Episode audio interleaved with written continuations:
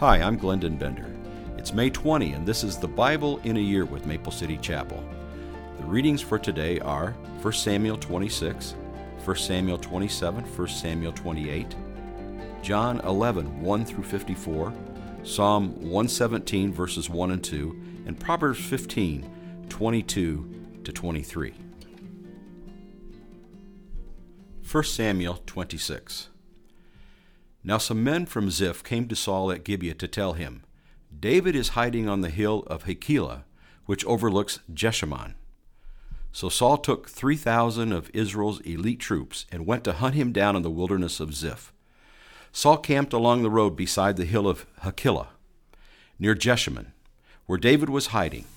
When David learned that Saul had come after him into the wilderness, he sent out spies to verify the report of Saul's arrival. David slipped over to Saul's camp one night to look around. Saul and Abner, son of Ner, the commander of his army, were sleeping inside a ring formed by slumbering warriors. Who will volunteer to go in there with me? David asked Ahimelech the Hittite and Abishai, son of Zeruiah, Joab's brother. I'll go with you, Abishai replied. So David and Abishai went right into Saul's camp and found him asleep, with his spear stuck in the ground beside his head. Abner and the soldiers were lying asleep around him. God has surely handed your enemy over to you this time, Abishai whispered to David. Let me pin him to the ground with one thrust of the spear. I won't need to strike twice. No, David said, don't kill him. For who can remain innocent after attacking the Lord's anointed one? Surely the Lord will strike Saul down some day, or he will die of old age or in battle. The Lord forbid that I should kill the one he has anointed, but take his spear and that jug of water beside his head, and then let's get out of here. So David took the spear and the jug of water that were near Saul's head, and then he and Abishai got away without anyone seeing them or even waking up, because the Lord had put Saul's men into a deep sleep. David climbed the hill opposite the camp until he was at a safe distance, and then he shouted out down to the soldiers and to Abner the son of Ner, Wake up, Abner! Who is it? Abner demanded. Well, Abner, you're a great man, aren't you? David taunted. Where in all Israel is there anyone as mighty? So why haven't you guarded your master the king when someone came to kill him? This isn't good at all. I swear by the Lord that you and your men deserve to die because you failed to protect your master, the Lord's anointed. Look around. Where are the king's spear and the jug of water that were beside his head? Saul recognized David's voice and called out, Is that you, my son David? And David replied, Yes, my lord the king. Why are you chasing me? What have I done? What is my crime? But now let my lord the king listen to his servant. If the Lord has stirred you up against me, then let him accept my offering. But, but if this is simply a human scheme, then may those involved be cursed by the Lord, for they have driven me from my home, so I can no longer live among the Lord's people. And they have said, Go worship pagan gods. Must I die on foreign soil, far from the presence of the Lord? Why has the king of Israel come out to search for a single flea? Why does he hunt me down like a partridge on the mountains? Then Saul confessed, I have sinned. Come back home, my son, and I will no longer try to harm you, for you valued my life today. I have been a fool and very, very wrong. Here's your spear, O king, David replied. Let one of your young men come over and get it. The Lord gives his own reward for doing good and for being loyal and I refuse to kill you even when the Lord placed you in my power, for you are the Lord's anointed one. Now may the Lord value my life, even as I have valued yours today. May he rescue me from my troubles. And Saul said to David, Blessings on you, my son David. You will do many heroic deeds, and you will surely succeed. Then David went away, and Saul returned home. 1 Samuel 27. But David kept thinking to himself, Someday Saul is going to get me. The best thing I can do is escape to the Philistines. Then Saul will stop hunting for me in Israelite territory, and I will finally be safe. So David took his 600 men and went over and joined Achish, son of Maoch, the king of Gath. David and his men and their families settled there at Achish at Gath. David brought his two wives along with him, Ahinoam from Jezreel, and Abigail, Nabal's widow from Carmel.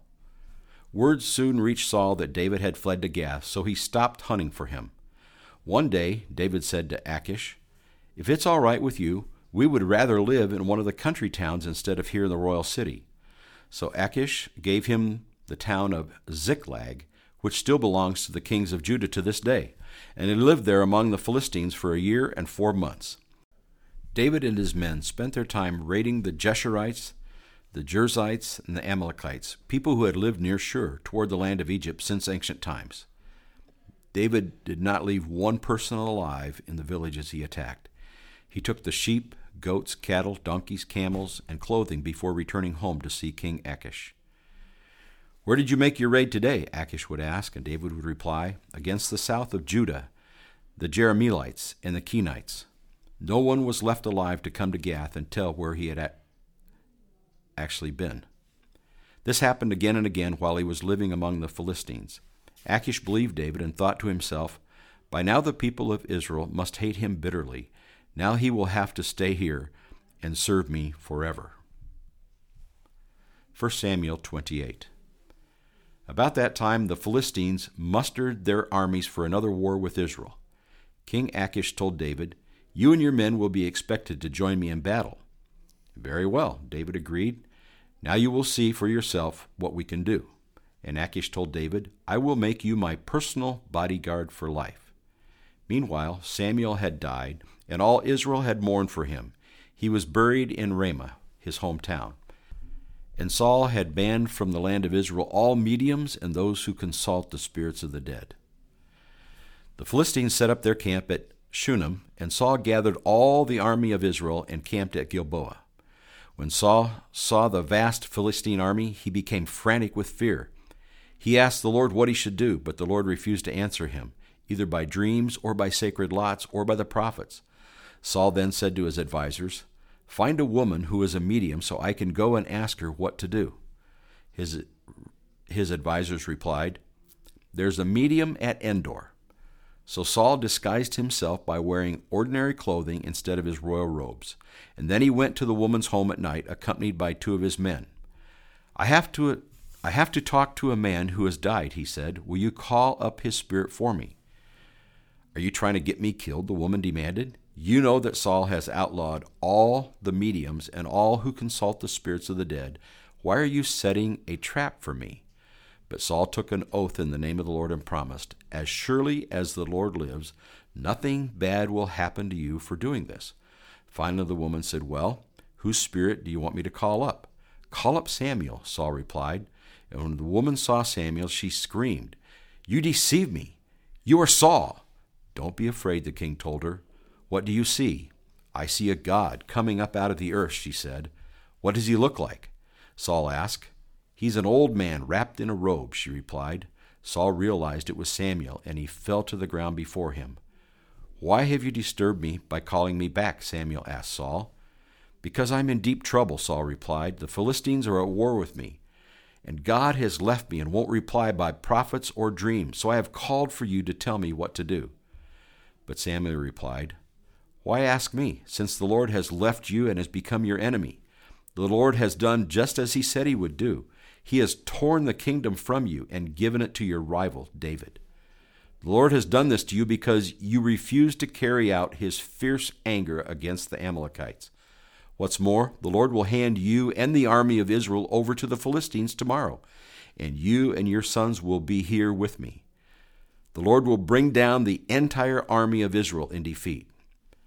Saul fell full length on the ground, paralyzed with fright because of Samuel's words. He was also faint with hunger, for he had eaten nothing all day and all night. When the woman saw how distraught he was, she said, Sir, I obeyed your command at the risk of my life. Now do what I say. Let me give you a little something to eat so you can regain your strength for the trip back. But, Saul refused to eat anything. Then his advisers joined the woman in urging him to eat. So he finally yielded and got up from the ground and sat on the couch. The, wood, the woman had been fattening a calf, so she hurried out and killed it. She took some flour kneaded it into dough, and baked unleavened bread. She brought the meal back to Saul and his advisers, and they ate it. Then they went out into the night. John chapter 11. A man named Lazarus was sick. He lived in Bethany with his sisters, Mary and Martha. This is the Mary who later poured the expensive perfume on the Lord's feet and wiped them with her hair. Her brother Lazarus was sick, so the two sisters sent a message to Jesus telling him, Lord, your dear friend is very sick. But when Jesus heard about this, he said, Lazarus' sickness will not end in death. No, it happened for the glory of God, so the Son of God will receive glory from this. So, although Jesus loved Martha, Mary, and Lazarus, he stayed where he was for the next two days. And finally, he says to the disciples, Let's go back to Judea. But his disciples objected. Rabbi, they said, only a few days ago the people in Judea were trying to stone you. Are you going right there again? Jesus replied, There are 12 hours of daylight every day. During the day, people can walk safely. They can see because they have the light of this world. But at night, there is danger of stumbling because they have no light. Then he said, Our friend Lazarus has fallen asleep, but now I will go and wake him up. The disciples said, Lord, if he is sleeping, he will soon get better. They thought Jesus meant Lazarus was simply sleeping, but Jesus meant Lazarus had died. And so he told them plainly, Lazarus is dead, and for your sakes, I'm glad I wasn't there, for now you will really believe. Come, let's go see him. Thomas, nicknamed the twin, said to his fellow disciples, Let's go too and die with Jesus. When Jesus arrived at Bethany, he was told that Lazarus had already been in his grave for four days. Bethany was only a few miles down the road from Jerusalem, and many of the people had come to console Martha and Mary in their loss. When Martha got word that Jesus was coming, she went to meet him, but Mary stayed in the house. Martha said to Jesus, Lord, if only you had been here, my brother would not have died. But even now I know that God will give you whatever you ask. And Jesus told her, Your brother will rise again. Yes, Martha said, He will rise when everyone else rises at the last day. And Jesus told her, I am the resurrection and the life. Anyone who believes in me will live even after dying. Everyone who lives in me and believes in me will never, ever die. Do you believe this, Martha? Yes, Lord, she told him.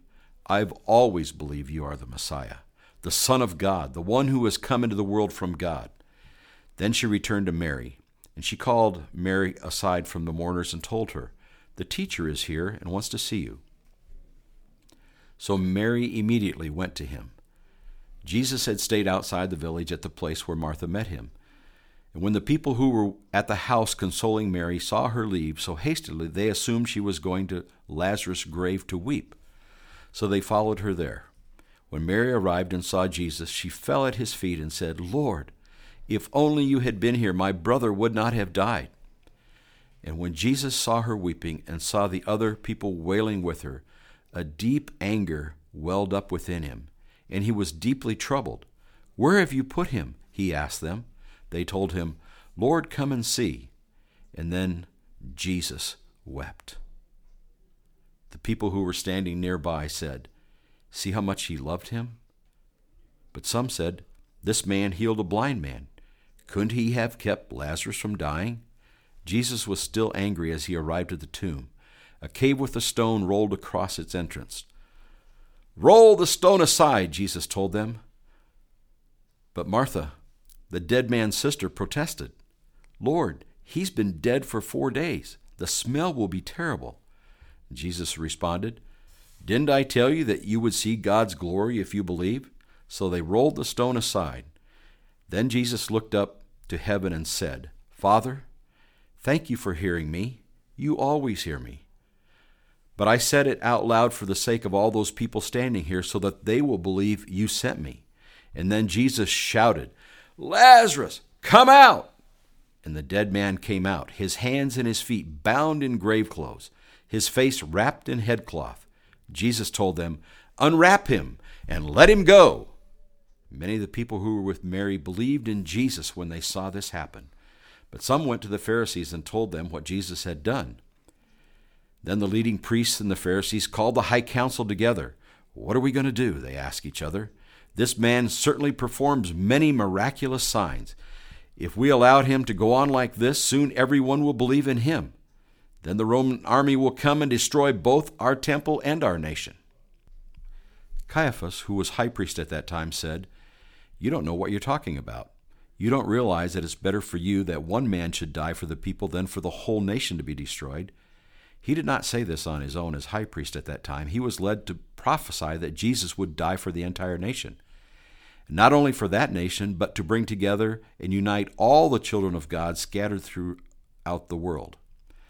So from that time on, the Jewish leaders began to plot Jesus' death. As a result, Jesus stopped his public ministry among the people and left Jerusalem he went to a place near the wilderness to the village of Ephraim and stayed there with his disciples. Psalm 117, verses 1 and 2. Praise the Lord, all you nations. Praise him, all you people of the earth. For his unfailing love for us is powerful. The Lord's faithfulness endures forever. Praise the Lord. Proverbs 15, 22 and 23.